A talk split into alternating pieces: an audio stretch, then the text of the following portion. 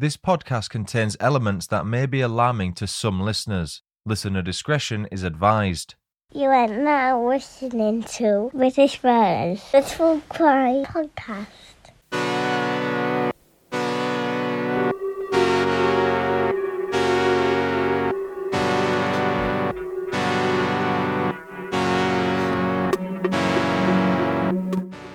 Hello, everyone, and welcome to British Murders, the podcast focusing exclusively on British murder cases and serial killers.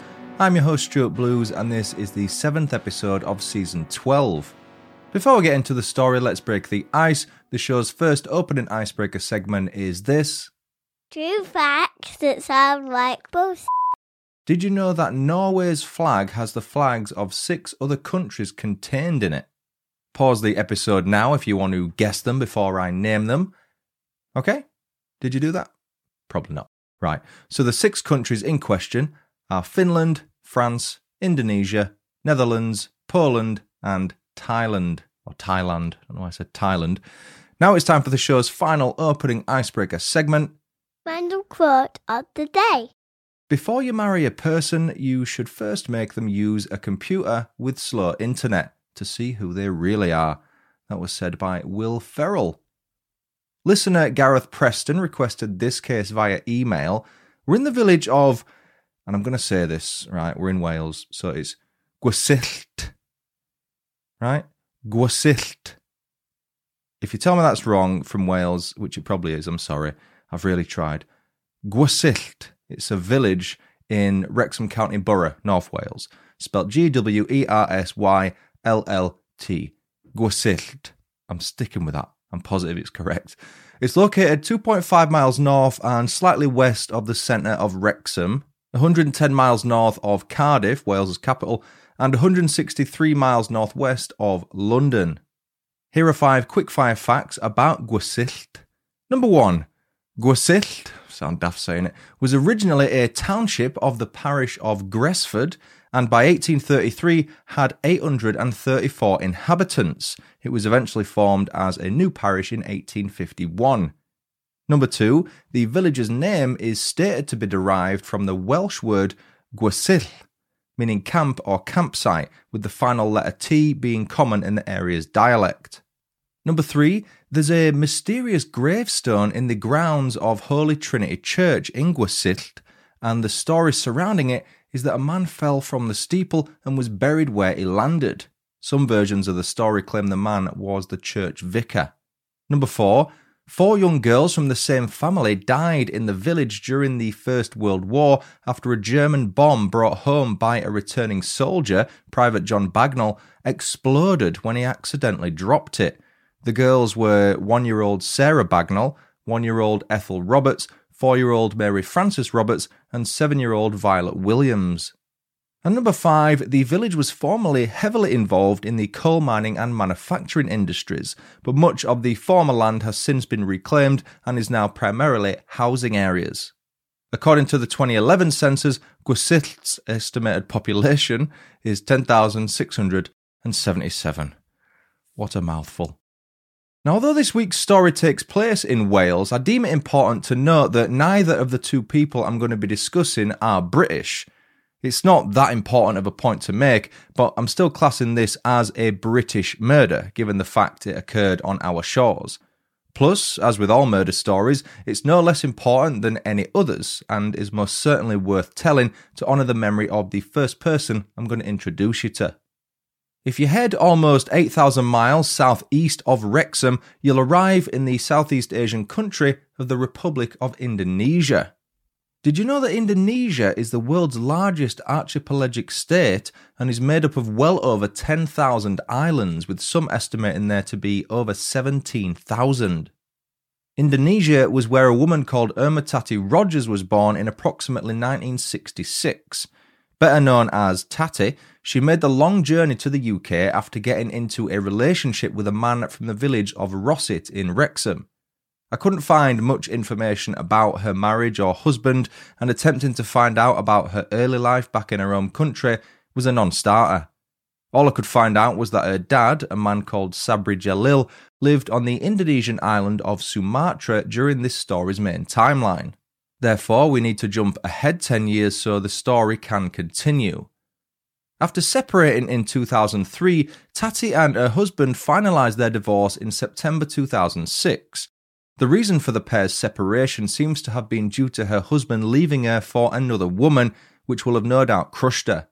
She'd uprooted her life for the man she loved so dearly, only to see her heart being broken within a decade. Regardless, Tati had made herself at home in Wales and was not going to let her divorce shape how she lived the rest of her life. Settling in a rented flat in Gwersyllt, she lived alone but had plenty of friends and acquaintances, all of whom spoke of her fondly and with high regard.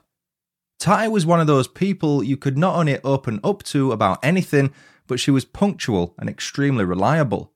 If you planned to meet somewhere, she turned up on time, if not slightly early.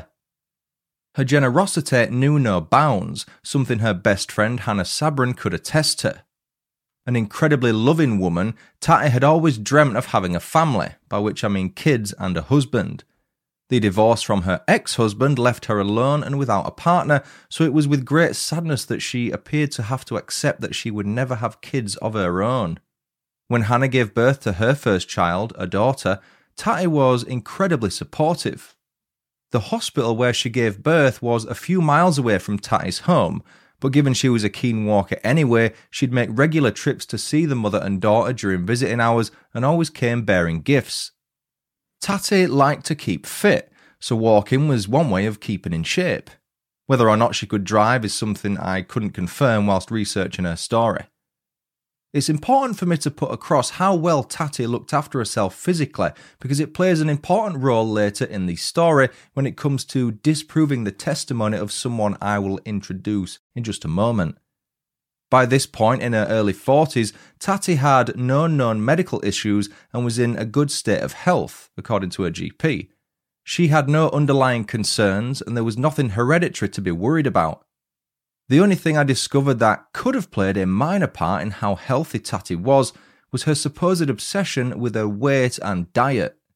I don't particularly like the word obsession in this context because it's subjective. So let's rephrase it.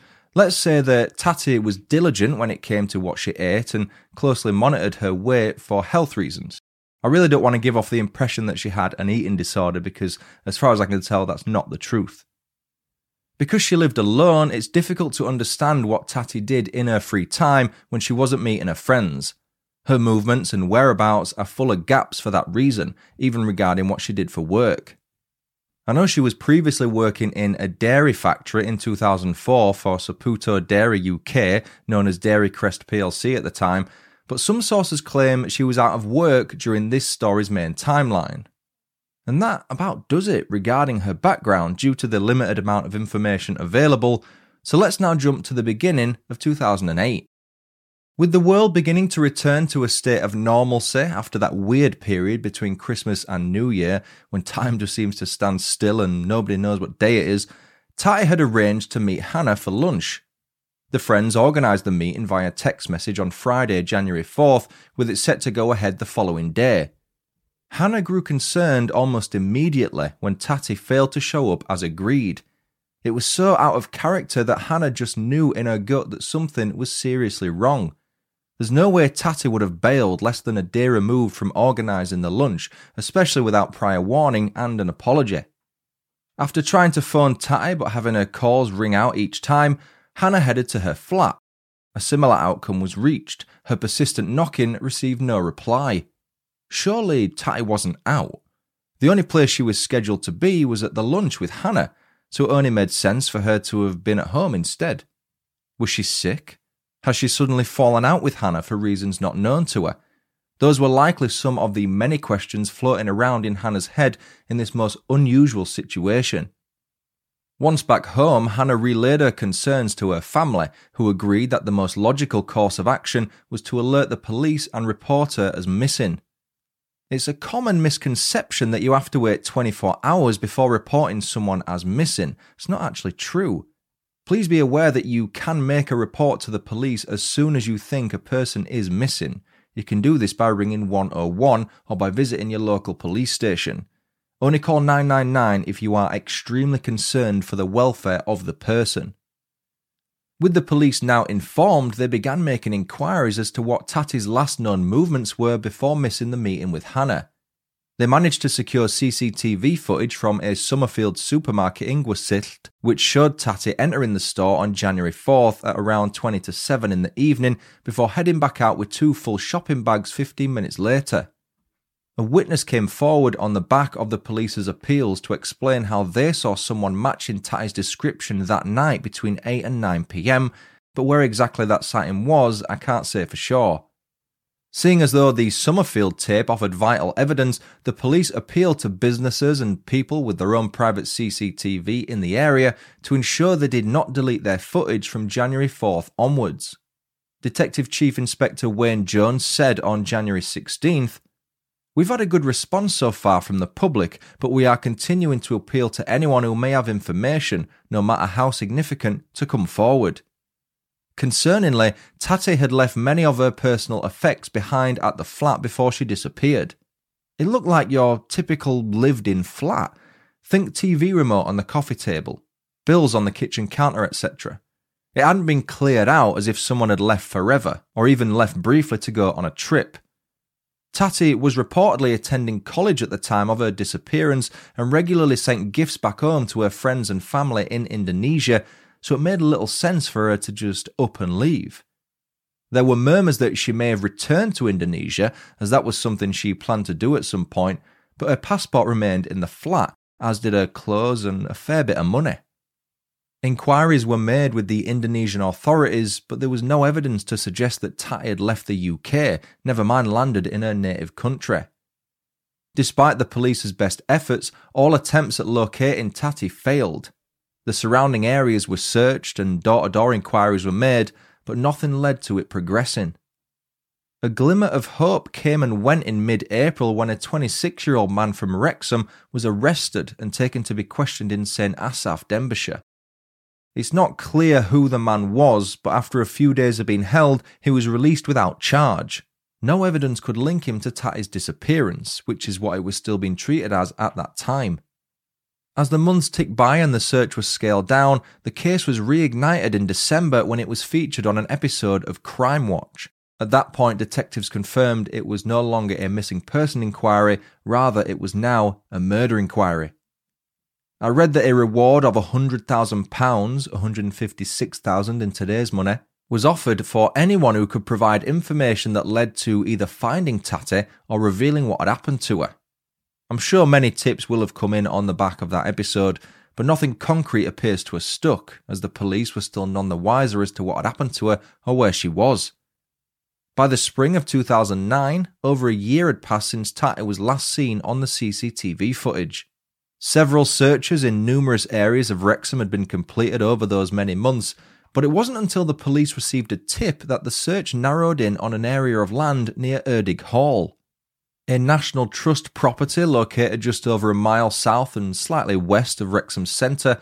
Erddig Hall is a Grade 1 listed home, garden, and estate filled with the stories of a family and their servants surrounded by fields and farmland. It looks like the sort of place that offers scenic walks and a chance to see some wildlife, but it's incredibly isolated. It's the sort of place you'd associate with being an ideal body deposition site. As excavators and bulldozers were brought to the area in preparation for a dig commencing on March 18th or possibly 19th, the police announced that the search would likely continue there for a good few days. Based on the tip they'd received, the details of which are not known, nor is the identity of the person who offered it, the police now believe that Tati had been murdered and buried somewhere near Erddig Hall. Specialist dogs and forensic teams were on the ground working in conjunction with the operators of the heavy machinery. Before long, most of Tati's clothes were recovered, with the only item missing being the black trousers she was seen wearing in the CCTV footage. The huge press publicity of the dig was pre planned. Its intention was to make Tati's killer aware that they were narrowing in on her burial site and that the walls were closing in. They were baiting the killer, and it worked. But before I explain how, let me first introduce a 27 year old man called Lukasz Reszpondek. 27 is the most common age given to him, so I'm going to stick with that, especially as the man the police arrested a year earlier was 26, and I believe that was Lukasz. but his age does vary from source to source. Some claim he was as old as 30, but let's not get bogged down with something so trivial.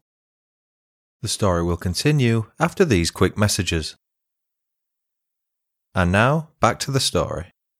Born and raised in Poland, Reszpondek moved to Wrexham in the mid noughties in search of a better life for his family. His wife, Eva, and two kids remained back home in Poland whilst he earned money in Wales. The plan was clearly to earn enough money to allow Eva and the kids to come and join him so they could be reunited as a family. Reszpondek missed Eva dearly, but it didn't stop him from taking a shine to Tati when the pair met whilst working on the dairy factory production line in the summer of 2004.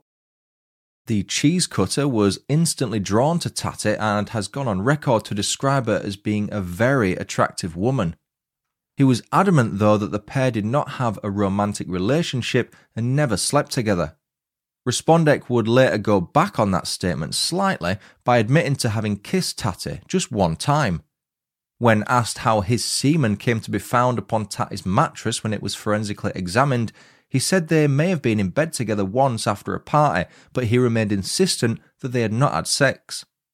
The seaman had, according to him, got there after he and Eva slept in Tati's bed whilst they were searching for a place of their own. One of Tati's other close friends, Noforawati Rex, has gone on record stating that Tati and Reszpondek were perhaps closer than he liked to admit publicly. She would regularly drive Tati to his house and was informed of all the goings on after the fact due to the two women being close enough to be considered unofficial sisters. Tati supposedly wanted to try and break up Reszpondek's marriage, partly due to jealousy and partly due to the breakup of her own. Whilst over in Poland celebrating Christmas in 2007 with his family, Reszpondek received a text from Tati in which she probably wished him a Merry Christmas. It might have said more than that, but I'm not privy to the contents of the message. The plan was to return to the UK in January 2008, but Reszpondek decided to leave his homeland earlier than he'd agreed with his family, and he also didn't tell him he was returning. He wasn't a fan of flying, so instead he drove well over 700 miles from his house to Dunkirk in the north of France. From there, he hopped on a ferry, which took him and his car across the English Channel into the port of Dover in Kent, southeast England. From there, he had another nearly 250 miles to drive before arriving back in Wrexham. He'll have been absolutely shattered after that trip when he finally got home on January 4th. Instead of heading to bed and getting some well deserved rest, Reszpondek felt he needed to seize the opportunity and visit Tati at her flat. By all accounts, Tati seems to have known that it was coming, with one resource suggesting it was Polish food she was purchasing from Somerfield that evening when she was seen shopping on CCTV. Arriving at her flat between 8 and 9 pm, Reszpondek drove her back to his house at Trinity Street, Rhostyllen, around three miles away. I'm not even going to try and say Rhostyllen correctly. What happened next is known only to Reszpondek, but the assumption is that he murdered Tati at his house at some point that late Friday evening. I'll come on to Tati's cause of death shortly, but before I do, let me explain what reaction Reszpondek had after killing the woman he denied being romantically or sexually involved with. Rather than phoning the police, he instead chose to spend the remainder of the evening playing a real time strategy game called Plemiona. It was the Polish version of a game called Tribal Wars, which was very popular in Poland around the time of this story. Tati's lifeless body was lying on the floor in his house while he did this. He would later claim that he did not know that 999 was the UK's emergency phone number, hence why he didn't call for help but you can also call 112 here, which I believe is a common number to call in various European countries, of which Poland is, of course, one. Don't quote me on the 112 bit though. His brain was frozen, he'd later say, and he had no idea what the right thing to do was, even though he would go on to claim he was innocent and had returned from showering to find Tati collapsed on the floor. Remember, she was in extremely good health, so although you can't entirely rule out a collapse from someone in her condition, it would have been highly unlikely. Reszpondek feared that the dream life he wanted to build with his family would be ruined if the police came knocking and asked a multitude of questions. I'm not sure how good his English was either, because when he was questioned, he had to be done so through an interpreter.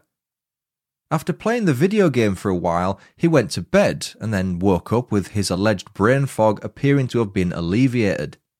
Thinking more clearly, Reszpondek decided he needed to try and cover up what he'd done and headed to the shops to purchase a few items using his credit card.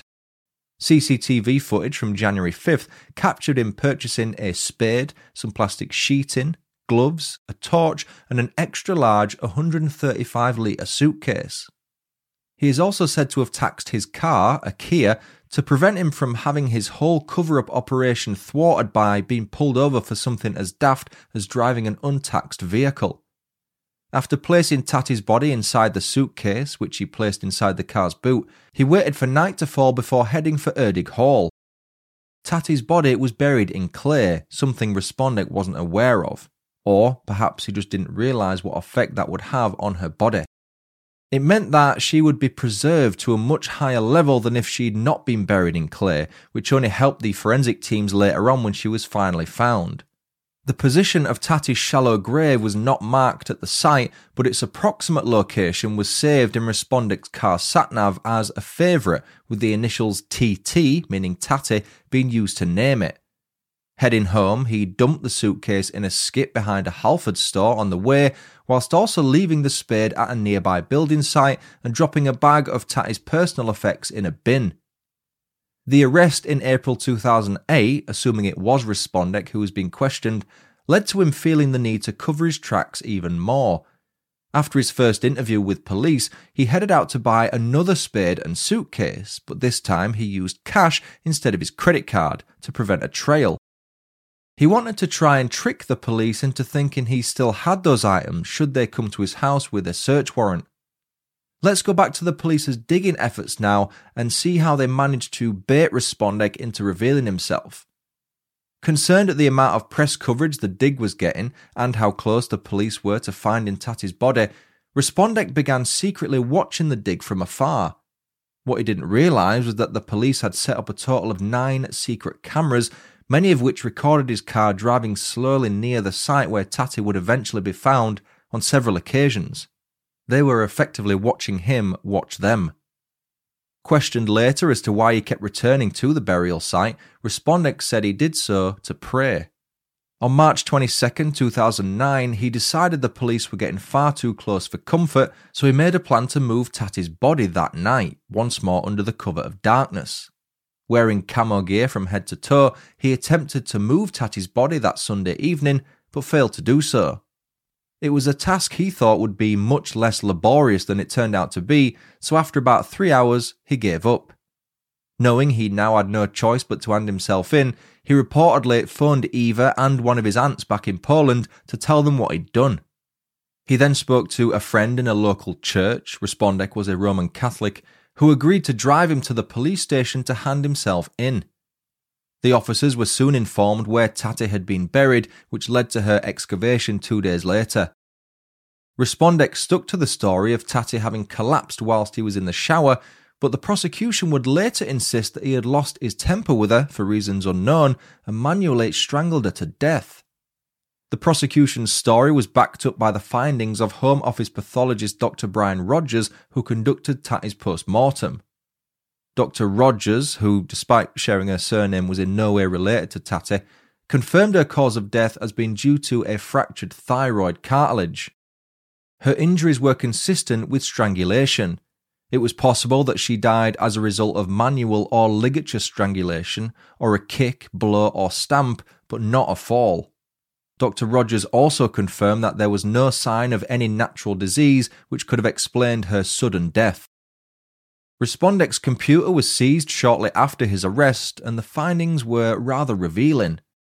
He had searched the Polish version of Wikipedia to get a better understanding of the words gnici and saprofity, which apparently mean the act or process of decaying and creatures that feast on dead bodies and organisms, respectively.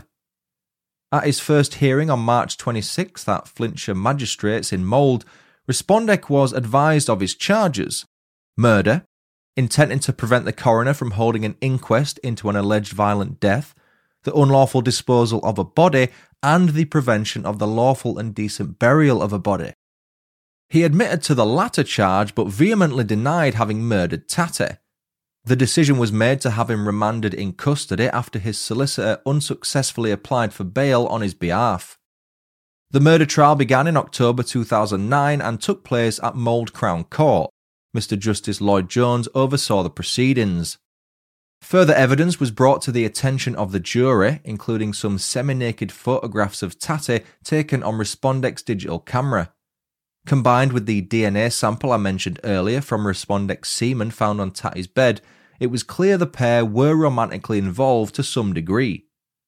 The post mortem findings, combined with the whole heap of other evidence I've mentioned, led to the jury retiring for just over seven hours before returning with their verdict. They found Reszpondek guilty of Tati's murder by a majority verdict of 10 to 1 on November 9th. I'm unsure why there were only 11 jurors in this case, 6 men and 5 women. There are typically 12, but that's the number I've seen quoted in multiple sources. As the police officers involved in the case continued to scratch their heads as to what Reszpondek's motive was, none has ever been confirmed, Mr. Justice Lloyd Jones said in his closing statement The premature and pointless death of Irma Tati Rodgers will leave a permanent shadow over the lives of her family and friends. The effect on her family has been devastating, and you are responsible for that. The knowledge of the enormity of what you have done should shame you for the rest of your life. Your conduct throughout the police investigation shows you to be devious, calculating, and a determined liar. The judge handed Reszpondek a life sentence with a minimum term of 18 years. The most recent information regarding Reszpondek comes from September 2010, when it was revealed that the Court of Appeal had rejected his appeal to overturn his conviction. Lord Justice Hooper, sitting with Mr. Justice Owen and Mr. Justice Roderick Evans, rejected Reszpondek's claim that a manslaughter verdict should be substituted for his murder charge owing to his mental state at the time of the killing. Lord Justice Hooper said, Looking at his immediate reaction, looking at the evidence he gave to the jury that he had absolutely nothing to do with her death, the jury would be entitled to say that that is the reaction and that is evidence of someone who has murdered, rather than merely committed some minor assault. And that was the story of the murder of Irma Tati Rodgers. Thanks again, Gareth Preston, for requesting that case. I'd love to hear everyone's thoughts on it. This week's new reviews are as follows HD New left a five star review on Apple Podcast New Zealand. It reads Greetings from New Zealand. Stumbled across your podcast and have been addicted ever since. Love your well researched and careful delivery style as well as your humour. I look forward to the episodes each week. I'd like to suggest the murder of Emily Longley. Cheerio. I've added that case to my list for you.